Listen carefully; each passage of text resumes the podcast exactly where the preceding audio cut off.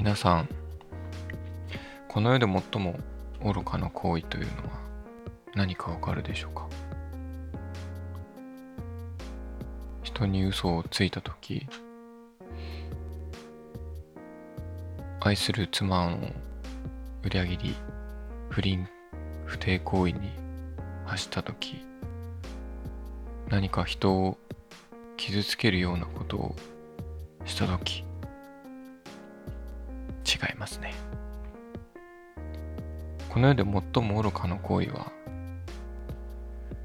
お米を炊いておかずを作っているにもかかわらず米が炊くその待ってる時間が我慢できずにウーバーイーツを頼んでしまうことです。どうも愚か者の僕です。何なんでしょうねあれ。待てないんだよな。もうあと40分ぐらいで出来上がるっていうのに。待てないんだよな。おかずも出来上がってるのに。マック頼んじゃうんだよな。あれ何なんだろうね。で結局マック食べて作ってたおかずとご飯はもうお腹いっぱいで食べれないんですよ。当たり前ですね。なんか冒頭ドクターヒルルクみたいな語りになってしまいましたけれども、えー、意識してはいないんですが、うん、間違いなく引っ張られているなということを思いながら喋、えー、っていました。ウーバーイーツ、ウーバーイーツ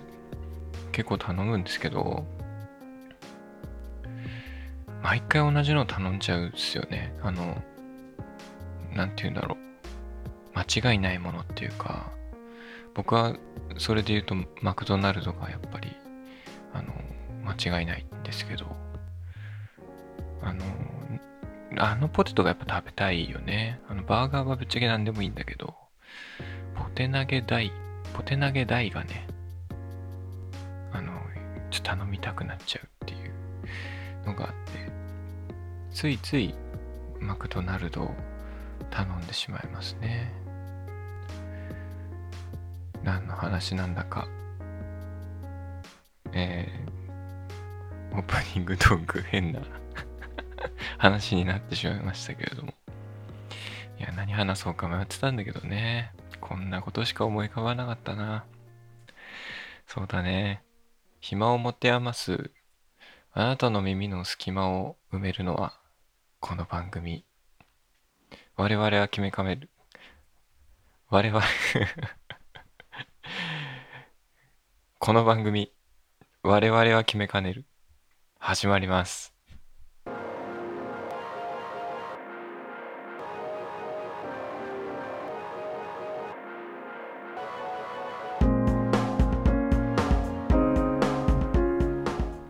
はい、ということでですね、始まりましたよ。えー、少し間が空いてしまいましたけれども、今日はね、あのー、今週バンプオブチキン週間だったなって思ったんですけど、まあ、何がそうだったかっていうと、まず、えこれ撮ってるのが、えっと、一応水曜日なんですけど、1週間の中の。その前の週の金曜日に、金曜日だっけな？金曜日かな？金曜日に、えー、NHK で、えー、18フェスっていうのがえっ、ー、と、番組がね、定期的に行われるんですけど、えー、まあ、アレキサンドロスだったり、えー、ラトウィンプス、今まで、あと、なんだろう、えー、思い浮かばない。まあ、あの、いろんなミュージシャンの方が、えっ、ー、と、その18歳世代と言われる、えー、子たちと、えー、歌を共有してという番組なんですけど、まあ、それを通して、えどういった、うん、思いがあって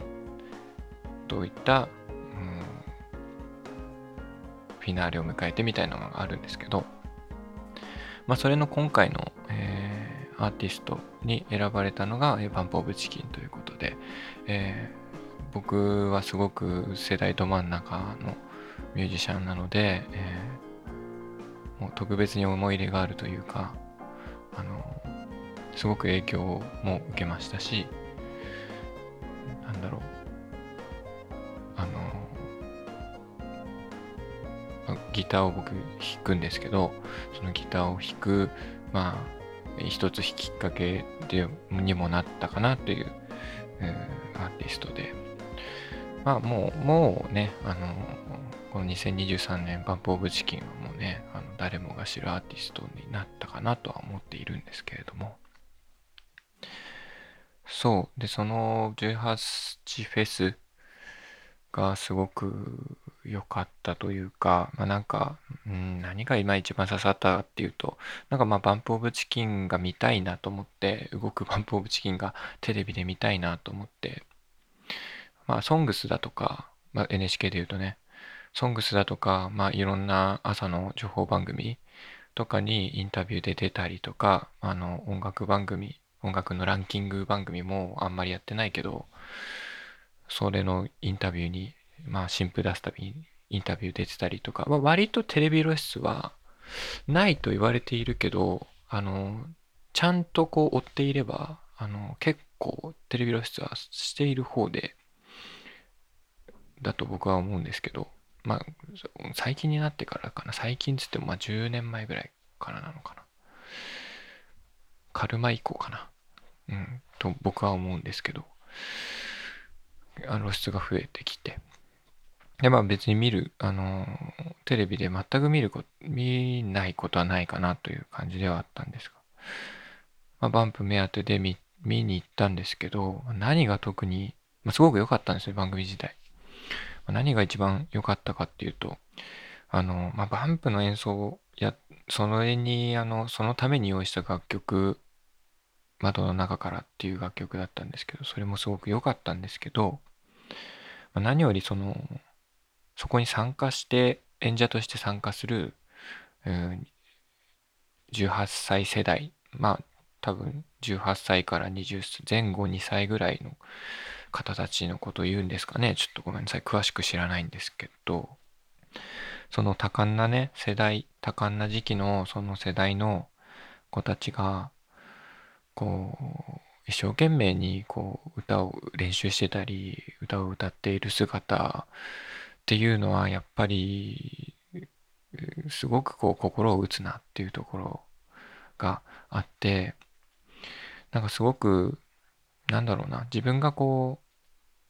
う、ミュージシャンのライブに行った時に、うん、よく思うのは、結構あの、ミュージシャンのステージを、ステージに目を向けるというよりは、客席の方に目を向けてしまうことがすごく僕は個人的に多いんですね。でなんでかっていうと、もうその、ステージを見てるお客さんのその眼差しというか視線というか表情というか、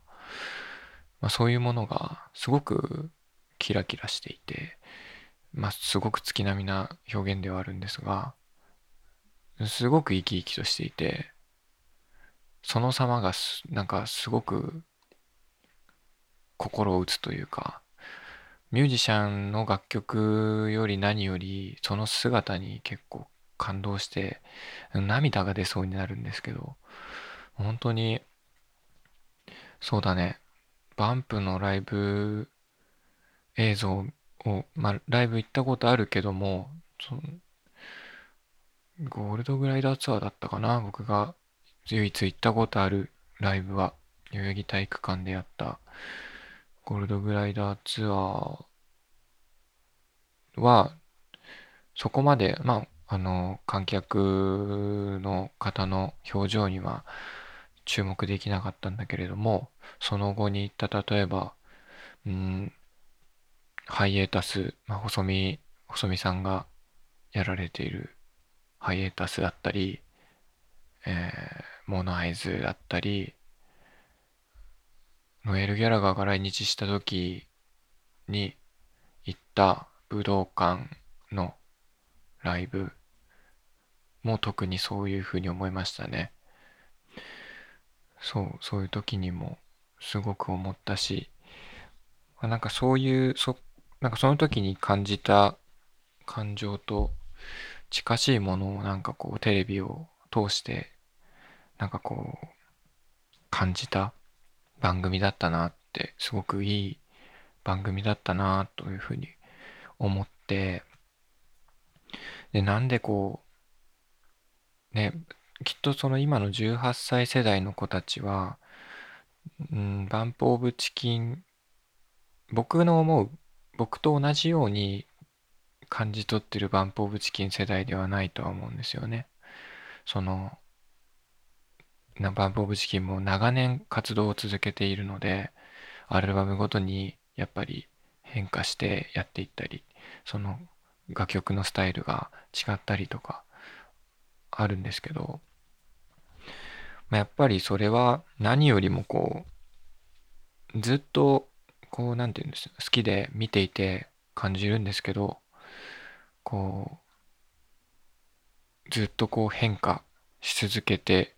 いったバンプ・オブ・チキンが25年かなもう。25年間変化し続けてやって活動を継続してきたから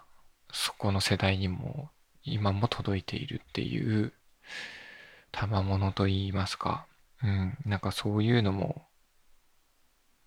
こう体感としてなんかこう実際に見えてなんかすごい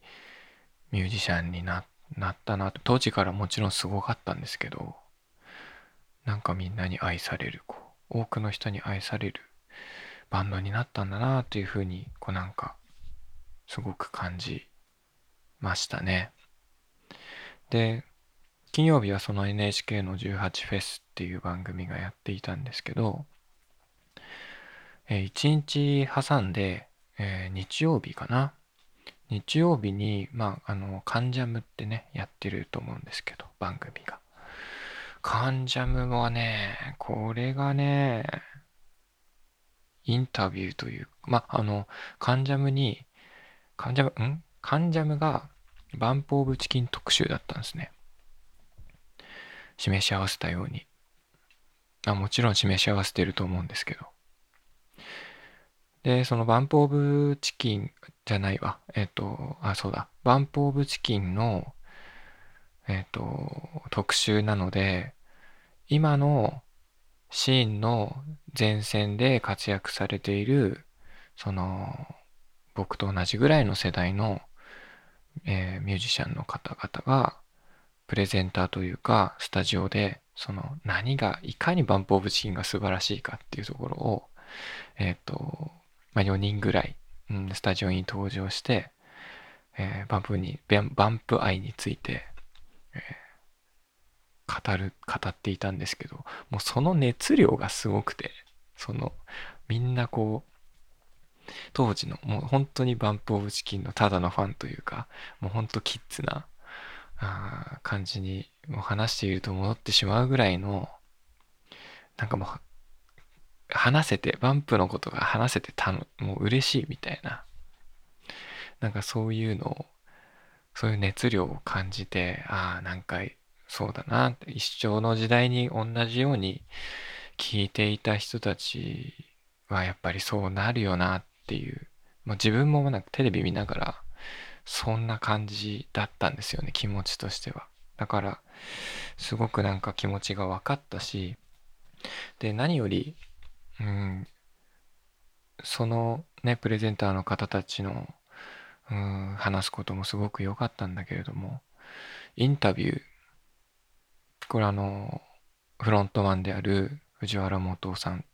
まあ、藤君ですね。藤君のインタビューで、えっ、ー、と、なんか答え合わせが僕は個人的にできたような思いがあって、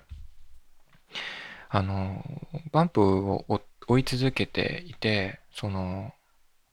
ある瞬間感じたことがあって、あの、曲の、その、メロディーに対しての、その、言葉のはめ方、あの、まあ、ふわりって言うと思うんですけど、そのふわりがすごく気持ちよくなったタイミングがあるんですよね。で、これはなんでなのかなって、作り方変えたのかなってその当時思ってたんですけど、確か、それは、曲で言うとファイターかな。えー、ファイターは3月のライオンのタイアップ曲だったと思うんですけど、アニメの。ファイターが、ファイターと特にコロニーに感じたんですよ。で、そのあたりを出した時にすごく感じて、すごくその言葉のはめ方が気持ちがいいというか、その、口ずさみたくなるような音の並びというか、これは何でなのかなっていうふうに確実に変わってるんだよなっていう確信があって、これは何でなのかなってずっと今の今まで思ってたんですよね。で、そのインタビューの中で、うんと、どうやって曲を作られるんですかってインタビュアーの方が藤君に聞いたんですけど、その時、そしたら、えっと、昔は、えっと、曲線、まあ、いわゆる、うんコードだ、まあ、コードだったり、そのメロディーだったりっていうその曲、曲が先にできて、そこに詞をつけていく作業だったっていうことを話していて、ただ、それがだんだん視線、詞が先って書いて視線って言われるような歌詞ができてそこにメロディーをつけていくっていう作業に変わり、今は作り方としてそれが歌詞と詩が同時に出てくるっていう作り方をしてるっていうふうにインタビューで答え答えてて、なるほどなと思って。で、それが確かもう十何年そういう作り方をしてるって言ってたんですね。で、まあ時期的には十何年も前ではないけど、そのファイターとかコロニーとかっていうのは、あのリリースした時は、まあ、せいぜい10年ぐらいだと思う。10年前ぐらいだと思うんですけど、でも、あ、なるほどな、僕がその当時感じた、その、すごく気持ちがいいふわりに変わったなっていう感覚っていうのは、こういうことだったんだなっていうのが、すごくなんて言うんだろう、答え合わせができたような、あの、番組だったなと思って、なんかその、もちろんそのインタビューの中で、えー、こう音楽を、こう、音楽で何かを伝えるということの原体験として、その藤君のその16歳だった時のお話とかもあったんですけど、そう、そういうことも、こう、今まで語られてこなかったことだったんですけど、もちろん、あの、今までメディアに露出していたような、そのロストマンに9ヶ月歌詞書くのかかかかってしまったとか、まあなんかそのいろいろ、まあほとんどのことは、あの、インタビューとか、なんかもういろんな媒体で出てる情報をお話しされてたんですけど、中にはこう、今回が初めて聞くなっていう情報もあったりして、うん。なんかその中でも特に自分は、その答え合わせ、その当時感じた気持ちの答え合わせができたことがすごく嬉しくて、なんか、うん、これについてす、すごく喋りたいなと思って、今回はそのバンプオブチキンの、バンプオブチキン週間であったこの数日間、皆さん見ましたかね？あの、まあ、バンプファンは見たかなと思うんですけど。あの、そんなことをね、うん、なんか話してるやつが、ポッドキャストに一人いてもいいかなと思って、ちょっと話してみたりして、本当にいい習慣だったなと思って。で、なんかつい、あの、ツイッターにも上げてしまいましたけど、あの新曲の窓の中からが発表されて、まあ、MV もリリースされてた時から、あの、冒頭の、ハロー、僕が、僕はここにいるよっていう、あの、歌い出しからその曲が始まるんですけど、あの、出頭からね。それの、うん、藤君の発声というか、声の温かみというか、それがすごく良くてですね、いかにこの、ハロー、僕はここにいるよっていう、その歌い出しをこう、まあ頭の中でもリフレインしてるのでずっとここ最近。そういう曲ってあるじゃないですか。で、今それは僕にとって窓の中からっていう、なんですけど、そのワンフレーズをいかにいい声で口ずさめるかチャレンジっていうのをやっていて、一人でね。ハロー、僕はここにいるよチャレンジをやってるんですよ。これがめちゃくちゃ難しくて、敵わねえなと思いますね。敵うつもりでも敵うわけないんですけど、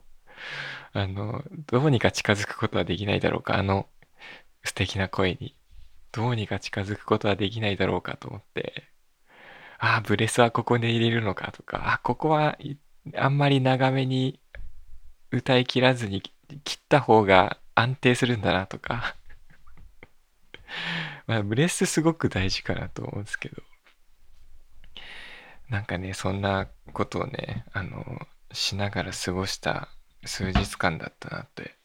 えー、思います。皆さんもよかったら、ハロー、僕はここにいるよチャレンジしてみてください。誰に聞かせるわけでもなくていいと思います。結構楽しいです。結構楽しく僕はやってました。っていうか、やっている最中です。皆さんもぜひ、暇があったら、差し込んでみてください。おすすめです。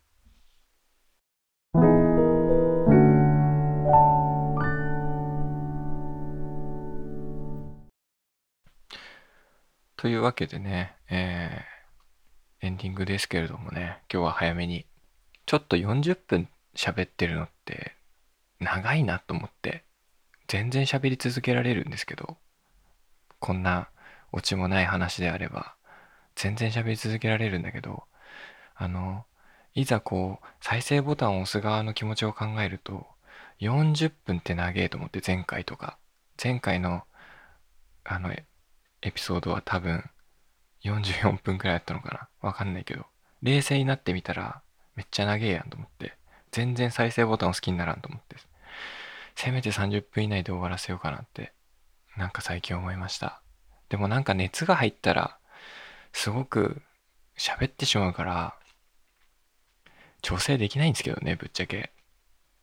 うん。まあ今回はね、その自分のずっと好きなバンプオブチキンのことを話しましたけど、エンディングまでその話しちゃいます。お付き合いください。はい。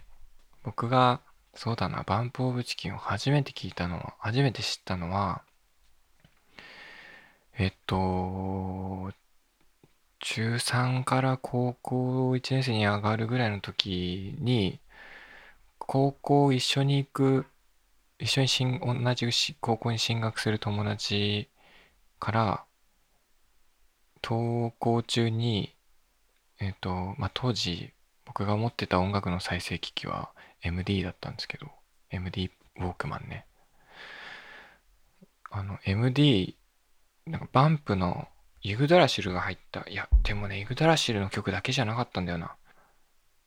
バイバイサンキューとか、なんか入ってたな。でもあって、なんかそれを借りて、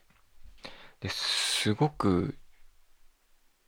衝撃的というか、衝撃っていう感覚はあんまりなかったけど、でもすごく馴染んだんですよね、自分の中に。なんかずっと聞いてて、なんか気分がいいなとか気持ちいいなとかっていう、そのなんか自分のにああったというか、当時の、そのし、その16歳の自分になんかあったというと恥ずかしいんですけど。なんか、そう。で、それで知って、うんと、初めて、そのギターを始めて、初めて一曲丸々弾けるようになった曲とかが、ばえっ、と、車輪の歌だったんですね。車輪の歌って、実はあんまり抑えてる側の手の移動が少ないので、車輪の歌をこう丸々一曲弾けるようになって弾き語りができるようになって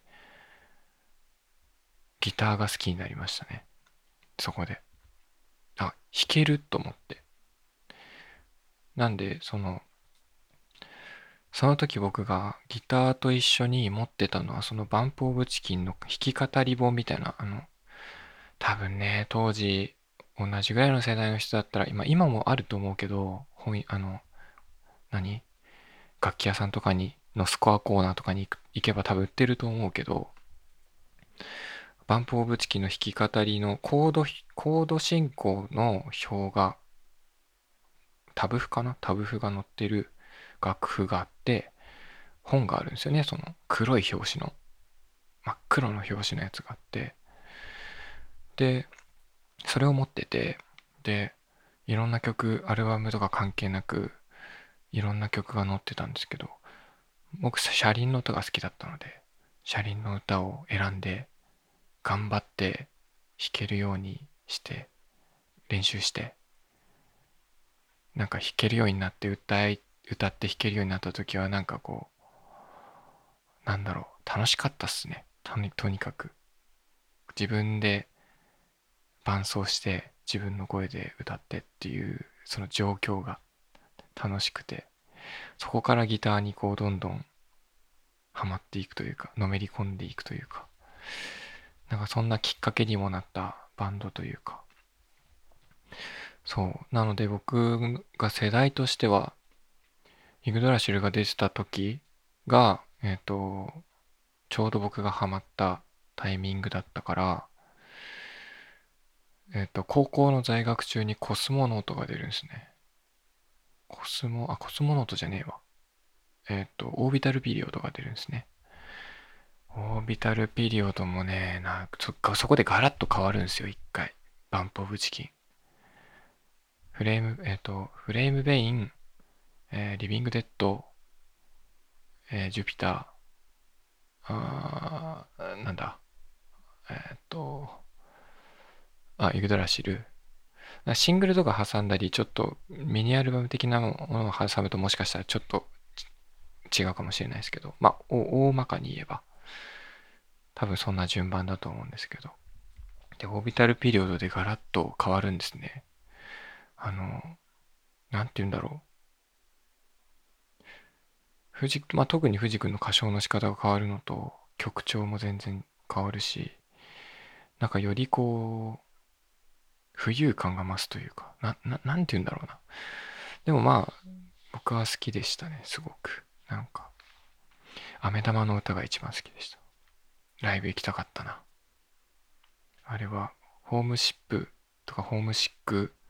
衛星とか、そういうツアーの時だったような気がするな、オービタルピリオドは。そう。で、そ、まあ、あの、そこからね、あの、オリジナルアルバムっていうのはずっと買い続けていて、まあ僕はあの CD ちょっと買いたい派なんで、世代的にも。そう、買い続けていて。まあ未だにね、好きなもん、あの、バンドで、なんかそう、なんだろうね、その、ちょいちょいこう、自分の中のヒットが出るんですよね。あの、話がしたいよとか、ごいいい曲だなと思いますし、なんか、いや、スーベニアも良かったし、だから今回のその一番新しくリリース発表した、えー、窓の中からは、とても素晴らしい曲だと思いますね。本当に。もう手放しで、ああ、もう素晴らしい。素晴らしいね。やっぱりワンプオブチキンはっていう、あの、楽曲で、なんか、うん。もうちょっとこう、ね、あの、咀嚼して、もうちょっとこう、味を楽しみたい。もっともっと味を楽しみたいと思っている、えー、楽曲が出ましたので、皆さんもぜひよかったら、えー、聞いてみていただければなと思います。まあ、あの、バンプきっかけでこれを聞きに来てくださってる方はもうすでにね、えー、聞いてくださってると思うんですけど、聞いていると思うんですけどね、その窓の中から。これからどんな曲をリリースしてくれるんでしょう、バンプオブチキンは。ね、きっとずっと好きで僕は居続けるんでしょうその時にはまた何が良かったとかここが素晴らしいだとかそういうものを共有させてもらえればなと思います。バンプオブチキン好きは必見必聴我々は決めかねるでございました。それでは今日はこの辺で。おやすみなさい。